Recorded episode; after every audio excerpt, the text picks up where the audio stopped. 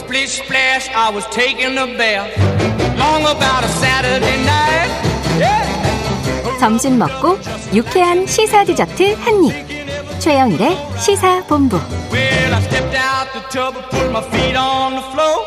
I wrapped the towel around me and I opened the door. And then a splish. 네, 시사본부 매일 이 시간 청취자분들께 드리는 깜짝 간식 선물이 있습니다. 오늘도 물론 준비돼 있죠. 오늘의 간식은 바나나 우유가 되겠습니다. 코너 들으시면서 문자로 의견 보내주시는 청취자분들에게 맛있는 바나나 우유 보내드릴 거고요. 짧은 문자 50원, 긴 문자 100원이 드는 샵 9730으로 의견 많이 보내주세요. 자, IT본부 본격적으로 시작하겠습니다. 알아두면 유익한 IT 이슈를 쏙쏙 소개해 주시는 분이죠. 시사본부의 꿀보이스, 얼리어답터, 김덕진 미래사회 IT연구소장 나오셨습니다. 어서 오세요. 네, 안녕하세요. 반갑습니다. 김덕진입니다. 자, 이게 저 이 기사 보고 좀, 음, 뭐지? 그랬는데, 아, 네. 5G 시대가 열린 지는 꽤 됐잖아요. 그렇죠. 한참 됐는데, 이게 빠른 건지 체감이 안 되고, 오늘도 저는, 네. 어, 왜 이렇게 파일이 안 열리지? 그렇죠. 막 답답한 게 몇 번 있었어요. 네. 자, 5G 인터넷 속도가 네. 좀 초기에 계획했던 것보다 느리지 않습니까? 많이 느리죠. 많이 느립니까? 네. 원래 처음에 계획했던 거는요. 몇 초 만에 2시간짜리 영화 받아진다. 네. 4G보다 20배 빠르다. 이런 이론적인 속도를 얘기했었어요. 네네. LTE보다 20배 빠르다고 느끼시나요? 아니에요, 안 그래요. 인터넷 그, 그 정도면 2시간짜리 영화 몇 초 만에 받아야 되는데 안 맞아요. 되잖아요. 안 근데 돼요. 문제는 지금 2019년에 국내에 상용화된 게 어, 이제 가입자가 2천만 명이 넘었다는 거예요. 아하. 그러니까는 이제 기술적으로는 그때 담보했던 게 안 되고 있는 상황에서 어. 회원 수는 올해 이제 2천만 명이 넘었고 네. 그리고 뭐 아시겠지만 기본적으로 4G 때보다 요금이 평균적으로 최소 1, 2만 원 이상은 다 비싸요. 그렇죠. 그러니까 우리가 더 비싼 요금을 내면서 쓰고 있는데 네. 인터넷 속도는 막 많이 안 나온단 말이에요. 근데 이걸 일단 기술적으로 얘기할 게 있습니다. 어떤 네. 게 있냐면 어, 원래 5G를 처음에 우리가 얘기했을 때 썼던 통신망은요. 완벽한 5G는 아니에요. 네. 지금도 거의 대부분이 완벽한 5G는 아닙니다. 네. 통신망에서 그냥 제가 숫자로 말씀드릴게요. 예. 3.5 기가헤르츠 영역이 있고요. 예. 28 기가헤르츠가 있어요. 네. 그러면 생각을 해보면 그게 한 뭐 8배, 뭐 네. 84, 24 뭐 이렇게 하면 네. 8배 정도잖아요. 네. 삼 그러니까 이 기가헤르츠가 높을수록 속도는 빠르고요. 음. 그 대신에 이 우리가 전파라고 그러죠. 이게 되게 막 움직이는 폭이 크다 보니까 네, 증폭이. 네, 증폭이 크다 보니까 기지국을 짧게 짧게 설치를 해야 돼요. 아하. 그렇게 안 하면 이게 안 갑니다. 근데 네네네. 지금은 대부분 다 아직 3.5 기가헤르츠예요. 네. 그러니까는 엄청나게 원래 빨랐던 8배 이상 더 빨라야 되는 속도는 기지국이 아직 많이 없는 거죠. 아하. 그 이유는 일단 두 가지인데 이게 아직 기술적으로 완벽하지 않아요. 그래서 예를 들면 나뭇잎 하나만 지나가도 네. 이게 그 망 자체가 좀 차단이 되는 경우가 있습니다. 네네. 그러다 보니까 아주 촘촘하고 기술적으로도 많이 해야 되다 보니까 결론적으로는 이게 지금 원래의 속도에 내는 5G가 되지 않은 상황에서 시작이 됐고 거기서 28GHz라고 하는 기지국은 거의 지금 거의 없는 수준이다. 아니, 네. 몇 년이 지났는데. 그러니까요. 아니, 그래서 지금 실내에서는 오히려 5G가 네. 안 터지고. 그렇죠. 과거 4G, LTE, LTE 광고 보던 시절이 네. 몇년 전입니까? 음흠. 근데 이 저 LTE 방식으로 연결되는 분들이 많다. 이런 네. 얘기가 있었는데 이유가 밝혀졌다면서요? 네, 그 아까 말씀드린 밖에서도 그런데 안에서는 지금 아마 많이 느끼시고 5G 쓰는데 이상하게 실내 가면 LTE로 뜨거나 어 왜 5G 안 뜨지? 떠도 네. 왜 이렇게 느리지? 이러시는 네. 분들이 있을 거예요. 기본적으로 또 이걸 또 설명을 드려야 되는데 기지국은 크게 두 가지 종류가 있습니다. 예. 그러니까 첫 번째는 기지국이라고 우리가 불리우는 네. 예, 예를 들면 뭐 전봇대처럼 막 이렇게 통신 가는 게 네, 있고 네, 네. 그럼 그 중에서 일부 실내로 잘 갖고 올 수 있게 해야 되잖아요. 예. 그게 중계기라는 게 있어요. 중계기. 네, 그러니까 중계기는 한마디로 실외에서 나오는 여러 가지 것들을 실내에서 잘 쓸 수 있게 받아서 하는 거거든요. 네. 근데 이번에 어 실제 이 조사 결과가 과학기술정보통신부에서 12월 기준으로 나왔는데 네. 전체 무선국이 46만 대라고 해요. 전국에. 네. 근데 그 중에서 기지국 그러니까 밖으로 쏘는 건 43만 대고 네. 실내에 있는 중계기는 3만 대밖에 안 된다고 합니다. 이야. 근데 이게 어떠냐면 LTE랑 비교를 해야 되는데 네. 실제 5G는 그러다 보니까는 실내용 중계기가 전체 배의 6%밖에 안 돼요. 네네. 근데- 10%가 안 되네요. 네, 근데 LTE 같은 경우에는 실내용이 33%, 네. 밖에 실외용이 67%입니다. 그럼 비율이 좀 비슷해 보이는데. 네, 그러니까 이제 내부에서 LTE가 잘 잡히는 이유가 여기 있다는 거예요. 아, 그래서 예. 이상하게 자꾸 연결 끊김 이런 게 나오고 그렇죠. 이동할 때 실내에서 밖으로 나갈 때도 그렇고 아 이런 거 지금 많은 이제 이용자들이 느끼고, 계실 겁니다. 네네.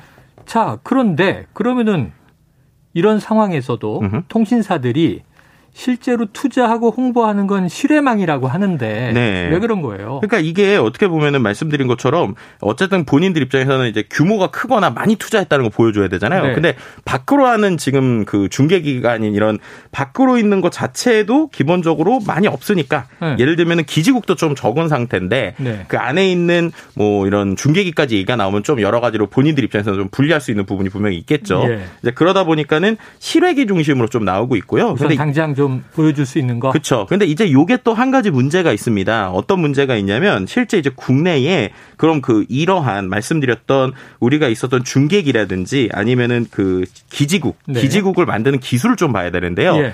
밖에 그러니까 밖에용을 하는 기지국은 대부분 다 이게 해외 업체들이 제작을 하고 있어요. 실외용 기지국은 네. 해외에서 만든다. 네, 뭐 우리나라 삼성전자 포함이긴 한 어쨌든 대부분 세계적인 네. 대기업이죠. 근데 이제 중계기 같은 경우 실내용은 응. 국내 중소장비사들이 많이 만듭니다. 음. 그러니까 실내기가 많으면 중소기업들한테도 매출이 많이 가요. 네네. 그런데 지금 작년에 한 중계기 제조사의 매출을 봤더니 어. 2019년에 1,183억이던 게 네. 올해 550억으로 한 절반 정도가 감소됐어요. 어, 그러네요. 그럼 그 얘기인 즉슨 지금 실내에서 잘 안 터지는데 음. 실내에 있는 것들을 더 늘리는 게 아니라 그쪽에 대한 게 지금 줄고 있다. 줄인다. 네, 이렇게 표현을 할 수 있는 거죠. 근데 이게 뭐 1년 차면 뭐 얘기할 수 있는데 말씀드린 것처럼 상여가 4년 차입니다. 근데 네. 계속 이렇게 되니까 이제 사람들이 이제 어 이거 뭐냐라고 지금 계속 얘기가 나오고 있는 상황이죠. 야, 그러니까 지금 뭐 종합적으로 들어보면 이런 거잖아요. 실외기도 많이 늘려야 되고 네. 실내도 늘려야 되는데 네. 특히 실내의 비중을 좀 높여야 되는데 그렇죠. 둘 다 안 하는데 실내는 특히 안 한다. 네. 자 그러면은 이거 이제 공개됐어요. 네. 우리가 이제 진실을 좀 알게 됐어요. 네. 통신사들은 뭘 합니까? 근데 어쩔 수 없이 실외 구축 먼저 했다라는 얘기를 하고 있어요. 그러니까 네. 초창기 때는 실외부터 구축해야 된다. 네. 또 이제 건물 이제 실내 하는 건 건물 소유주 동의 받아야 되는데 코로나 때문에 실내 구축 어렵다라고 얘기하는 거거든요. 네. 근데 여기서 이제 우리가 하나 생각해 보면 그럼 정말로 통신 설비 투자액이 늘었느냐라는 네. 걸 봤을 때 2019년에는 설비 투자액이 3사 합해서 9조 5,965억이었습니다. 네. 근데 이게 2020년은 8조 2,758억으로 떨어졌고요. 네. 지난해는 8조 2,024억으로 조금 더 떨어졌습니다. 네. 그러니까는 뭐 지금 더 투자를 해야 되는 상황인데 전체적인 투자 금액은 줄고 있는 거죠. 아 이거 화가 나네요. 왜냐하면 그 수년 전에 이 저 5G가 네. 당시에는 완벽하지 않다는 걸 알면서도 그렇죠. 그때 홍보를 생각해 보면 전 세계 최초라고 하는 것 때문에 네. 우리가 밀어줬었잖아요. 전 세계 최초다. 네. 자 이제 동영상도 보셔야죠. 뭐 음악도 들으셔야죠.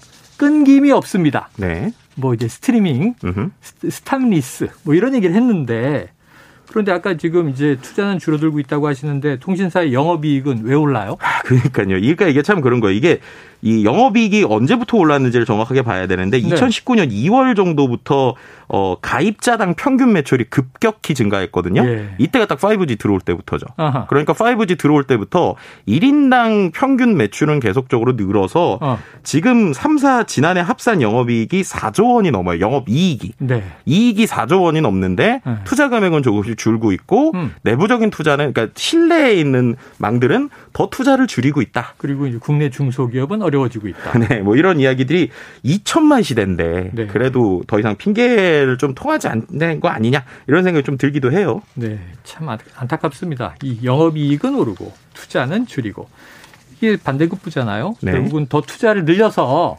이익이 당분간 줄더라도 음흠. 소비자를 만족시켜야 좋은 걸 텐데 자 그런데 원래 이 네트워크 망이라고 하는 게 정부가 가진 자산을 민간 기업에게 팔거나 임대하는 방식이잖아요. 그렇죠, 그렇죠. KT가 원래 한국통신이었지 않습니까? 그쵸, 그쵸. 국가기관망은 정부가 소유 운영을 했고 네. 근데 이렇게 통신망을 가진 곳들이 투자에 소홀하고 수익만 내는데 열을 올린다면 정부가 좀 어떻게 해야 되는 거 아닙니까? 그러니까요. 근데 이거에 대해서 오늘 이제 조선일보에서 좀 상당히 좀 지- 자세하게 보도한 부분이 있었는데 네.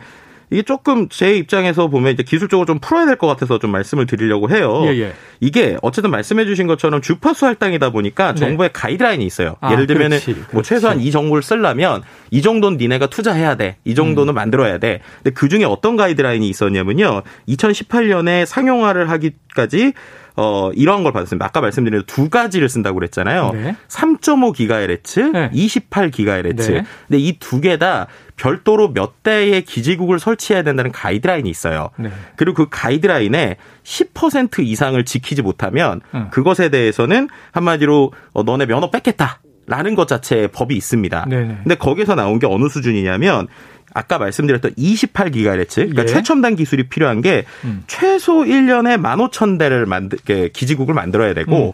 그 중에 10% 1,500대 이상을 못 만들었다라고 네. 하면은 너네 이거 면허 뺐을 거야라는 거거든요. 어. 근데 지금 3년 차니까 4,500대가 있어야 되잖아요. 네네네. 근데 실제로 보면 지금까지 만들어진 28기가헤르츠 기지국이 130대밖에 안 되고 음. 설치하겠다라고 신고한 것도 2,000개예요. 음. 그러니까 안 되는 거죠. 그러니까 이렇게 돼서 안 되는 상황인데 문제는 지금 이제 4월에 이것에 대해서 이제 중간 점검을 합니다. 중간 점검을 하는데 그러면 이제 택도 없이 이게 안 되는 거잖아요. 네. 근데 한 번 바뀐 게 뭐냐면 알겠습니다. 28기가헤르츠에 대해서 좀 내용이 바뀐 게 있었죠. 아유, 답답합니다. 빨리 문제 해결되길 기대해 보고요. 오늘 중요한 얘기를 들었네요. IT본부 김덕진 소장이었습니다. 고맙습니다. 네, 감사합니다. 자, 이 당첨자 바나나 우유 말씀드릴게요. 9992-0419-2294 2178-2095 3624-8127-1041님입니다. 자, 오늘 최영일의 시사본부 준비한 내용 여기까지입니다.